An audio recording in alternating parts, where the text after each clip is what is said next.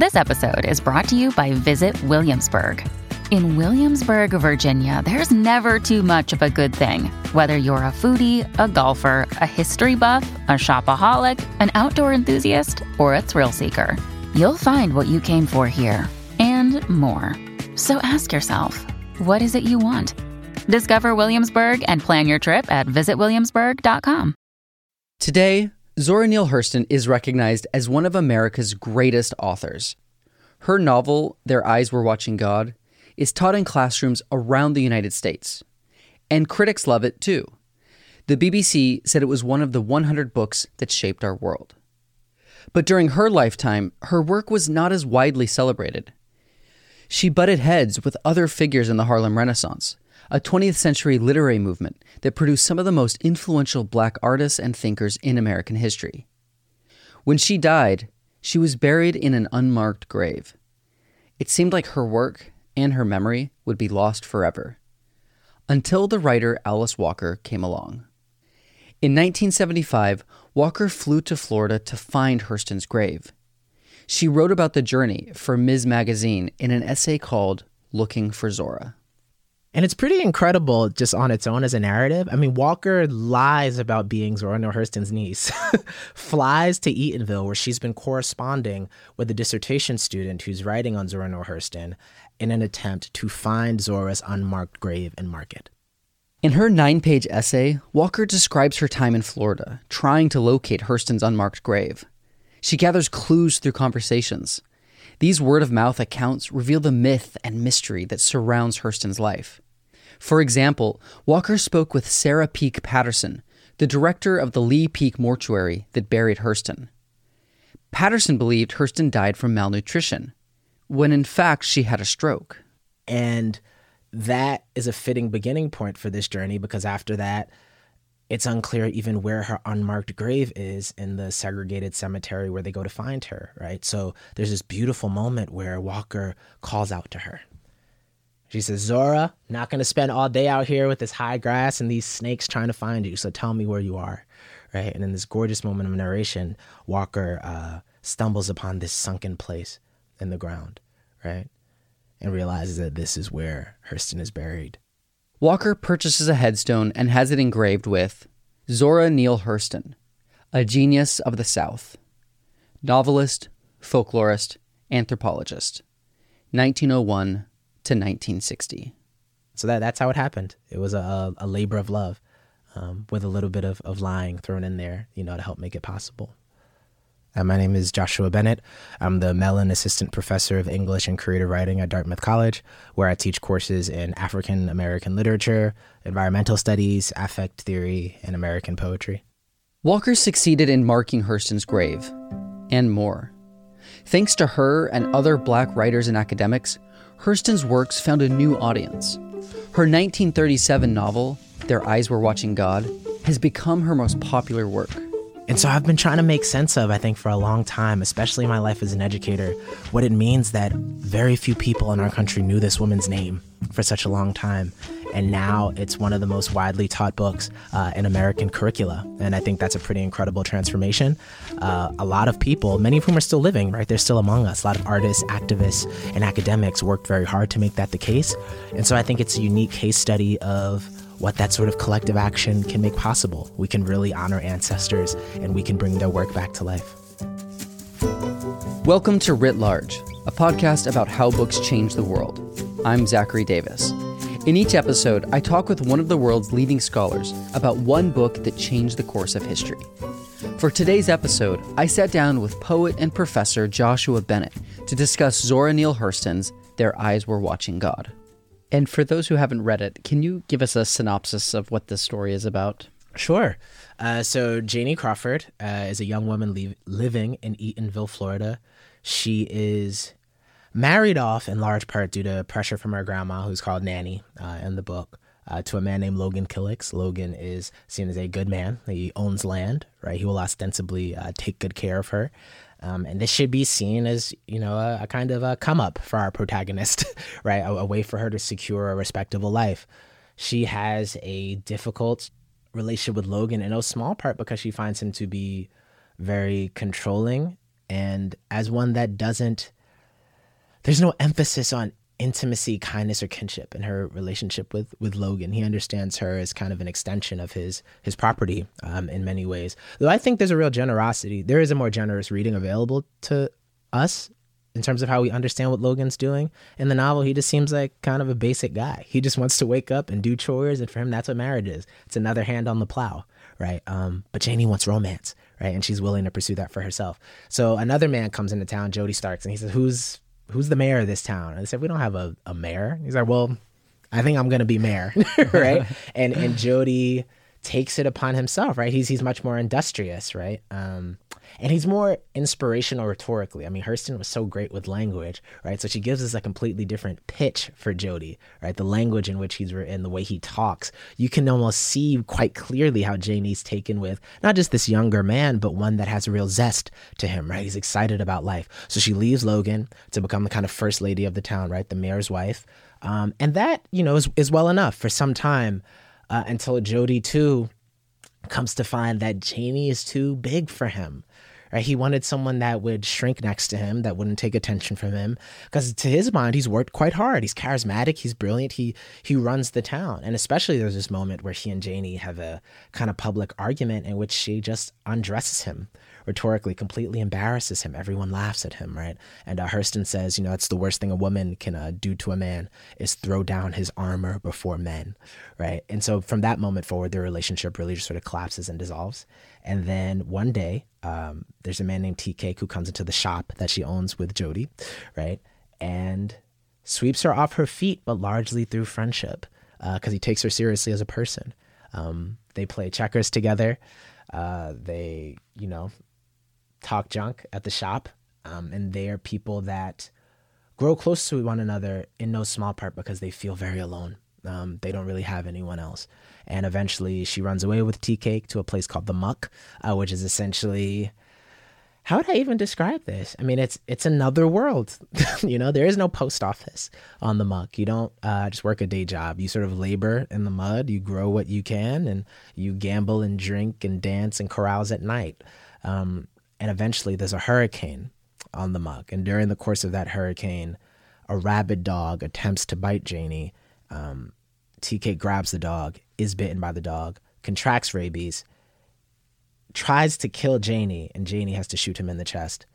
Is then brought back to Eatonville to stand charges for Tea Cake's murder.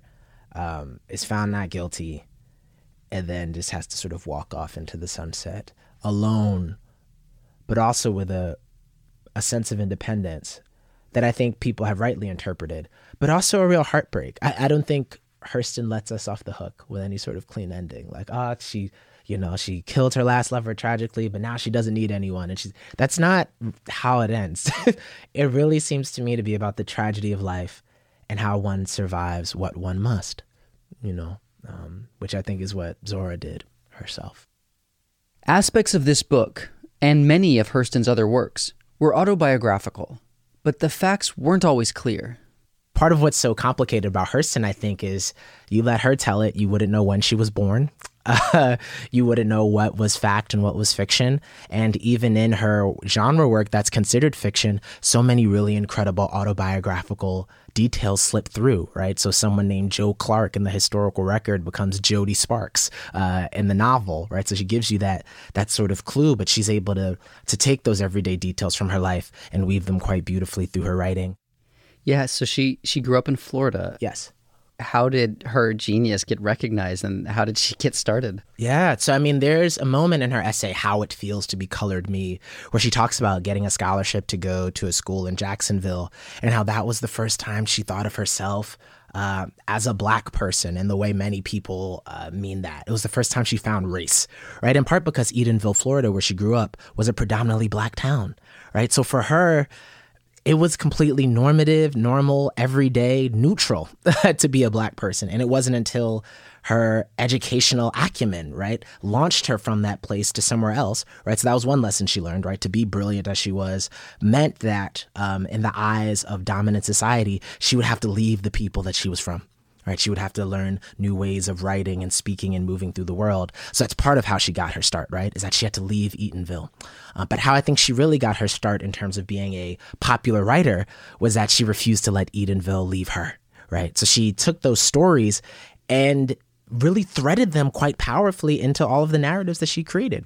She never let go of the idea that poor people, um, and especially poor black people, had this vibrant culture that the world needed to know about right? She was willing to think about it on the global stage. So she started as a, a little girl on scholarship, uh, eventually became an adult woman on scholarship to, to Barnard, right, to study under Franz Boas. Um, and for, from there, really just took off, uh, always living by her pen, right? But quite rarely sort of working a traditional day job, uh, but really made her her way in the world as a writer. Hurston was a key figure in the Harlem Renaissance, the cultural rebirth of African American arts. This movement was centered in Harlem, in New York City, from the late 19 teens to the mid 1930s. The Harlem Renaissance helped to define black American literature and arts and gave birth to many prominent authors, including Richard Wright, Langston Hughes, and Claude McKay. Many of these writers shared a goal to elevate black culture politically and socially. Hurston agreed, but she had her own way of going about it. So part of the Harlem Renaissance, right, part of the, the ideology behind it is the idea that we're to clarified the extent to which this particular uh, American population, right, has been victimized by American society, right? Justly so. Very sort of righteous way to think about what literature is supposed to do. Now, for Zora, part of the issue there, I think at least, is she believes we lose the full spectrum of human beauty, complexity, and capacity when that is the sole aim of literary work, right? She's saying, well, what about evil?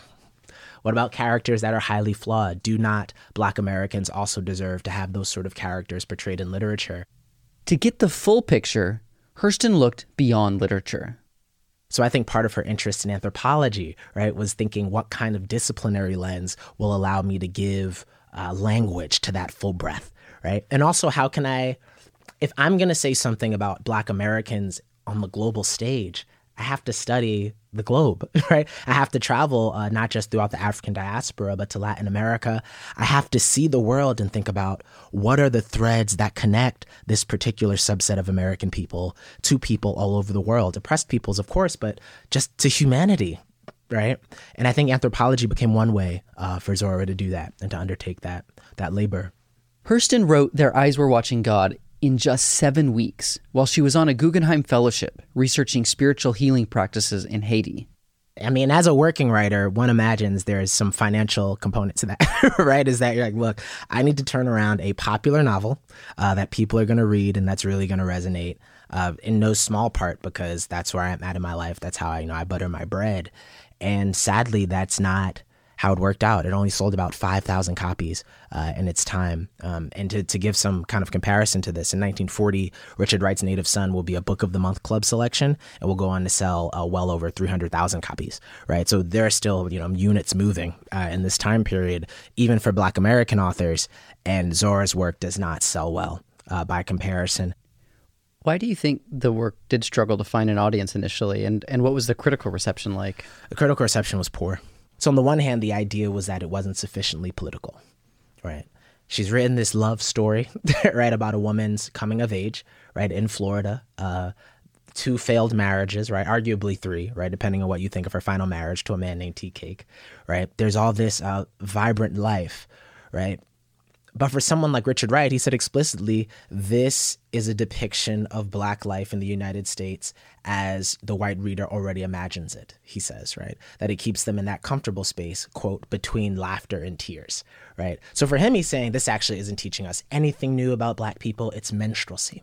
Right, what you've put forward, it's not sufficiently political and it's not sufficiently serious, right? Now, there are white critics that are saying some of the same things, but from some of the white critics, what they're saying as well is that there's great color and vibrance, right? So it's fine, but it's not spectacular. You know, it's not a triumph, right? Uh, and there you see what is sort of a persistent theme of African American culture and life, right? This idea that one has to be twice as good, right? You can't just write, you know, this beautiful because it's gorgeous, right? I mean, it's, it's it lyrically it soars this novel, um, but that's not enough. It's supposed to do a certain kind of socio political work in order for it to be viable, and so it falls out of favor, not just in its cultural moment, but even in the years to come, right? As um as Black Studies, you know, from 1968 forward becomes a kind of institutional enterprise where you have colleges and universities where these these works are taught. Zora Neale Hurston is somehow still not part of the conversation, right? Until she's recovered um, by Alice Walker, you know, later in the 20th century.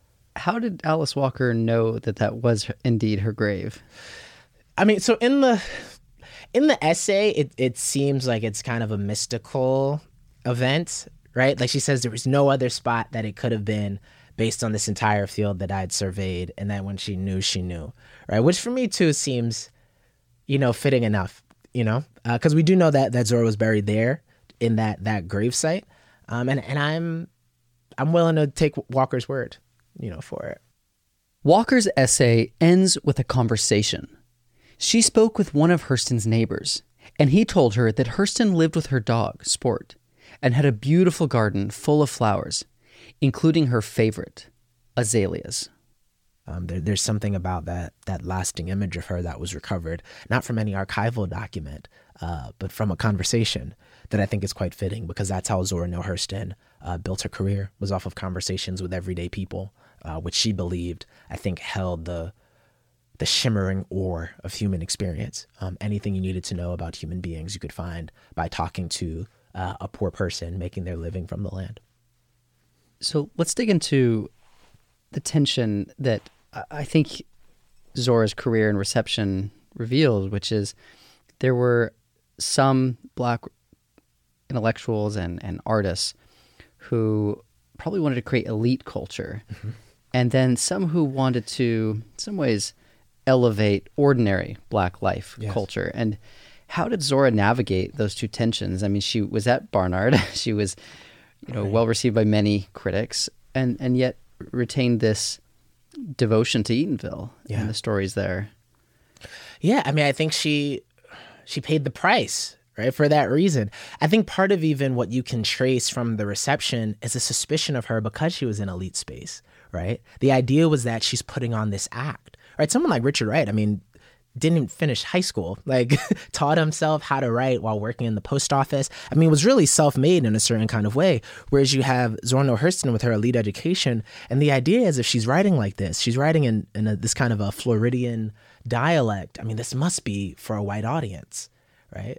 This can't be because of some idea that you can recover a black culture um, that exists for its own purposes, sort of not even outside of a white gaze, but almost indifferent to it, ambivalent about it, right? I mean, I think that's one of the, the best ways to characterize her entire oeuvre, right? With a real sort of ambivalence, right? So Zora really had a human vision, right? And the idea that her racial identity made it her responsibility to speak to a very specific kind of political identity. I mean, that, that just seemed very silly to her. She said, I'm writing, I'm imagining worlds, right? And I think, I mean, I keep saying some version of this phrase, she paid the price for it, but it really does strike me that she could have very easily um, written a very different sort of fiction. I mean, she had political ideas. I mean, she wrote speeches that were anti-colonialist in nature, but the fiction itself, it strikes me, had just a very different tone and texture to it you know. So of all her works, why why has this one received the most attention? Why did it make it into my high school curriculum at Dixie High School in St. George, Utah? Um, what was it about this one among all the others? There's something about Janie Crawford's coming of age and the way this novel ends and the way she takes her own life in her hands that I think coincides quite beautifully with uh, second wave black feminism and its emergence in the United States, uh, with womanism, right, which is a kind of political ideology that Alice Walker creates, right, that she calls the the sort of lavender. If, if feminism is purple, then then womanism is lavender, right, as a specific sort of focus on black women's concerns. My sense is that its emergence in that moment has something to do with the way it's then taken up as a really powerful avatar um, for Black women's experiences writ large, right? Not just Janie, but also this author, right? Whose work was completely overridden, right? Mostly by the critical voices of men in her time, was recovered by this Black woman who had to engage in all sorts of fugitive maneuvers, even to find her grave, much less resuscitate her corpus, right? Um, her, her body of work and I think those forces really combined in that moment to say we have to recover this. This is central, and also the work of prominent Black academics, right? Um, not just uh, Skip Gates, but Kwame Anthony Appiah. I mean, there were a number, June Jordan, a number of voices of people that said this needs to be taught, and I think that's why it's held its place, you know. But because people refuse to let it fade again, right? It did once, and they said never again. We're going to make this push uh, so that young people can read it, you know, and be influenced by it for years to come. One of those people was Professor Bennett himself. Find out how this book changed him right after the break. With 130 million books in the world, deciding which one to read can be hard. Enter Bookable, the podcast where established authors and emerging talent lead the way through an immersive sound experience of their book. Join host Amanda Stern to explore award winning novels, secret masterpieces, and even a few forgotten gems. Subscribe and hear why Bookable is getting rave reviews. Bookable is from Loudtree Media and available on Lyceum or wherever you get your podcasts. Could you tell us a little bit about how this work has uh, changed your thinking and, and opened up ideas for you? I think almost the entirety of my formal education has militated against the idea that I should ever write seriously about people where I come from. So I was born in the Bronx, grew up in uh, South Yonkers, and reading Hurston's work in college and then again in graduate school it gave me an idea I haven't been able to shake, which is that I should be able to write beautifully about marginalized people in the language that we ourselves use to describe our conditions, if that, if that makes sense. That Hurston never wrote about the people in Eatonville as if they were pitiable or as if they weren't resourceful or brilliant or imaginative or mentally dexterous or creative uh, or worthy of praise and I think my first uh, book of poetry is quite academic. I think I, you know, I sort of wrote it that way on purpose. I was finishing my dissertation at the time, and that's what a serious American poet is supposed to do. and I think a lot of my newer work, I hope, you know, I, it's been influenced by Hurston in a very different way. I think I'm allowing myself to let much more of the music of the of the places that raised me seep into it. So that's one way that the work has changed my life. It seems like she has this extraordinary capacity to describe and and and uh, depict full human beings. Yes. And it seems like what she was rebelling against was a politically inspired reduction. Um, and uh, it's, it's, challenging because, of course, one can be sympathetic to mm-hmm. the goals of political liberation, but an artist is is attentive to kind of deeper expressions of soul and yes. struggle and triumph. Yes, yes, yes. Wasn't interested in clean categories, you know, sort of easy victims and heroes, captives and captors. Zora was trying to live in the, the muck of it all, the messiness of human experience. She's writing this way in the, the 30s. Mind blowing, right? I mean, emancipation is, is not even 70 years old, right? And Hurston is writing and thinking this way. She's saying, okay, I live in the afterlife of slavery, right? I'm trying to make sense of what blackness means. And I promise it's nowhere near as simple as you want me to make it. and I believe that everyone, right, not just black people or white people, right, everyone is complex enough to deal with that complexity, right? I'm going to write it as messy as it actually is not not with a particular political agenda that I know in advance and that is completed by the end of the work. That just wasn't interesting to her. Um, and I think, I mean, I, I'm completely open to arguments that that needs to be done, that we need propagandists, that we need polemic, but that that can't be the work of, of everyone that's here, everyone in the room, right? But she believed something about life on Earth and about writing as a real vocation, writing as a calling. And when writing is your calling, you're responsible for people and you're responsible for what you say.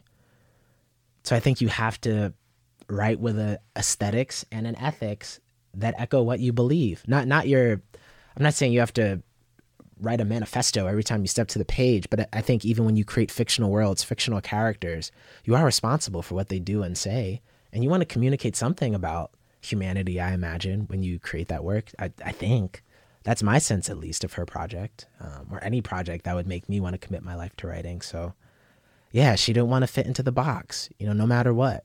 I think she also didn't think that gets you to freedom. I, I think she's right. The, those debates are still happening. I think those debates are even more electrified now in the social media age, right? It just seems like You can get canceled. yeah, you have to sort of make a clean claim, and that claim also has to be tied to all of your identity categories at once, right? It just has to be like, look, you are, you know, a poor, non-disabled black person from a certain part of the world. Thus, your politics need to look like this, and if they do not, then we reserve the right to keep you from being able to feed yourself. I mean, the first people I ever taught were incarcerated, right? And so some of this for me feels so deeply carceral as well in a, in a way that's very, very strange. It's that someone said the wrong thing 10 years ago. Now I don't want to talk to them, and you shouldn't want to talk to them either. And we shouldn't read anything they ever wrote.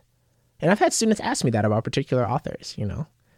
We're reading Whitman. Isn't he canceled? Right? It's like, isn't an author canceled? What is that even? What would that even? He's dead. Like, what would that even entail? And why is that something we want to pursue? Right? Even if we don't agree with their views, isn't that more the reason to read it? And if we're going to critique it, why don't we have the most robust language possible to say what we disagree with, which requires us to engage the idea, you know? No, I think, uh, I mean, it just shows how alive the debates were back then. For sure. And that they haven't really gone away. No way. I don't even think her critics are operating in bad faith. That's the thing, too. At, at least many of the African American critics. I mean, it really struck me that they were saying, we have a tight window here, right? To get people to believe we're human beings. We don't have time for the fanciful love story stuff. We need you to hit hard with sociological, you know, data that shows we are people that have families and, you know, and Hurston's inve- invested in wildness.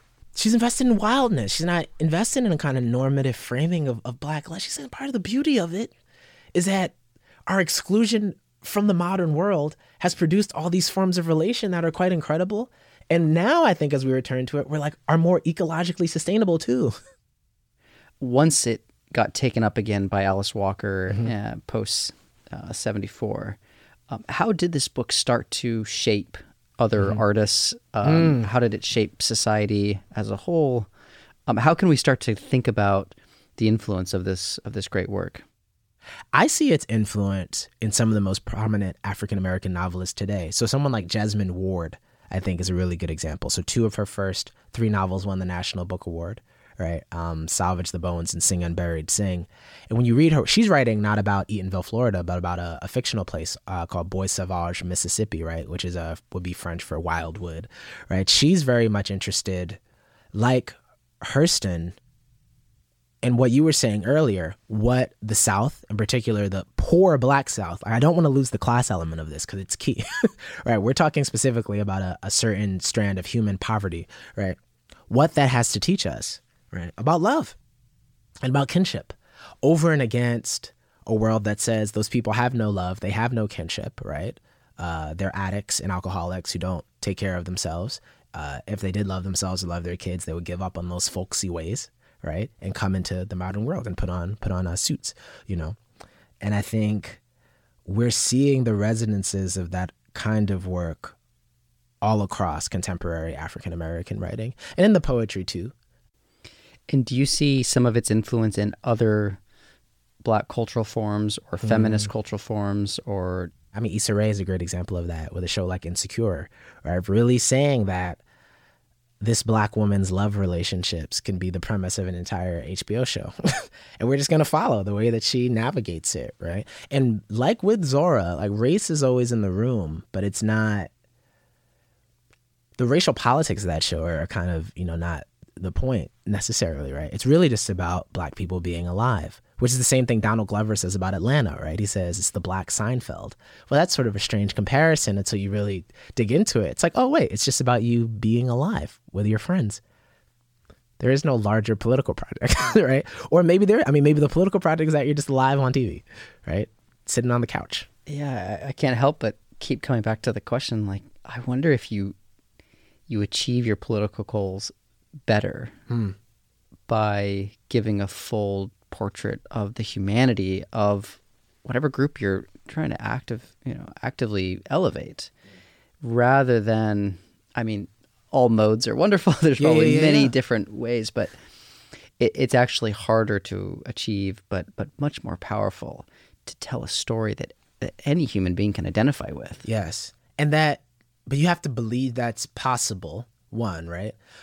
And that's tough. I, I do. I, I want to be clear here. That's very, very difficult. Like part of what someone like Donald Glover, Issa Rae is up against is a symbolic order, right, in which blackness is meant to signify nothing, right? It's meant to signify slavehood, emptiness, chaos, right? And being brave enough to say, no, I'm just going to tell this story with no tropes you're familiar with. To say you think you're familiar with these tropes, but you're actually not. These aren't minstrel characters. It's just the way black people in my small Florida town actually talk. And I'm not going to quote unquote clean up the way they talk so that I can make them seem, you know, advanced or something. Like this is, it's not primitivist in its aims. I'm just writing it the way I hear it. And that to me is incredibly courageous. It's like the uh, the old Chris Rock joke about um integrating baseball, right? He's like, baseball's not integrated with Jackie Robinson. Baseball's integrated once we start getting mediocre black baseball players, right? Like that's that's equality, right? That's maybe in some ways a certain vision of justice, room to fail, right? Not just you know the most sterling, incredible figures are taught in schools. Like, yeah, of course, Martin Luther King's birthday. I mean, but that that brother was like a singular rhetorician, human being, activist, thinker, writer. Um, what would it look like instead to have a, a net that's wide enough, right? That just sort of everyday people can have their stories brought into the classroom, brought into literature, brought into television, right? What would that world look like? I, I guess I, I, it comes back to this this confidence um, to tell your own stories. Mm-hmm. Um, that um, it's a love story. Mm-hmm. It, it's a it's a coming of age story. It's a love story, and it's ordinary in many Yes. ways, uh, but the artistry itself is extraordinary. Yes. To tell the stories of ordinary people, I think is emboldening, right? Because even when you ask people about, I mean, just asking to give a synopsis, and it's like, yeah, someone falls in love a bunch of times, and it fails every time, and then the story ends, and we don't know what happens to to Janie, but we imagine she figures it out, right? That it's really just about the life and times and the failures of this, you know, ordinary and extraordinary, you know, extraordinary spirit, but ostensibly ordinary black woman living her life. And I think there's just something to that that was inspiriting and emboldening for generations of black writers, right? That emboldened someone to get on a plane and fly to Florida and find an unmarked grave and mark it. I mean, that that to me is is part of the proof right there, right? Is is Alice Walker's writing in Life and Legacy, right? Is saying you you deserved better. Um, but also your story's not over, that we can add to it, right?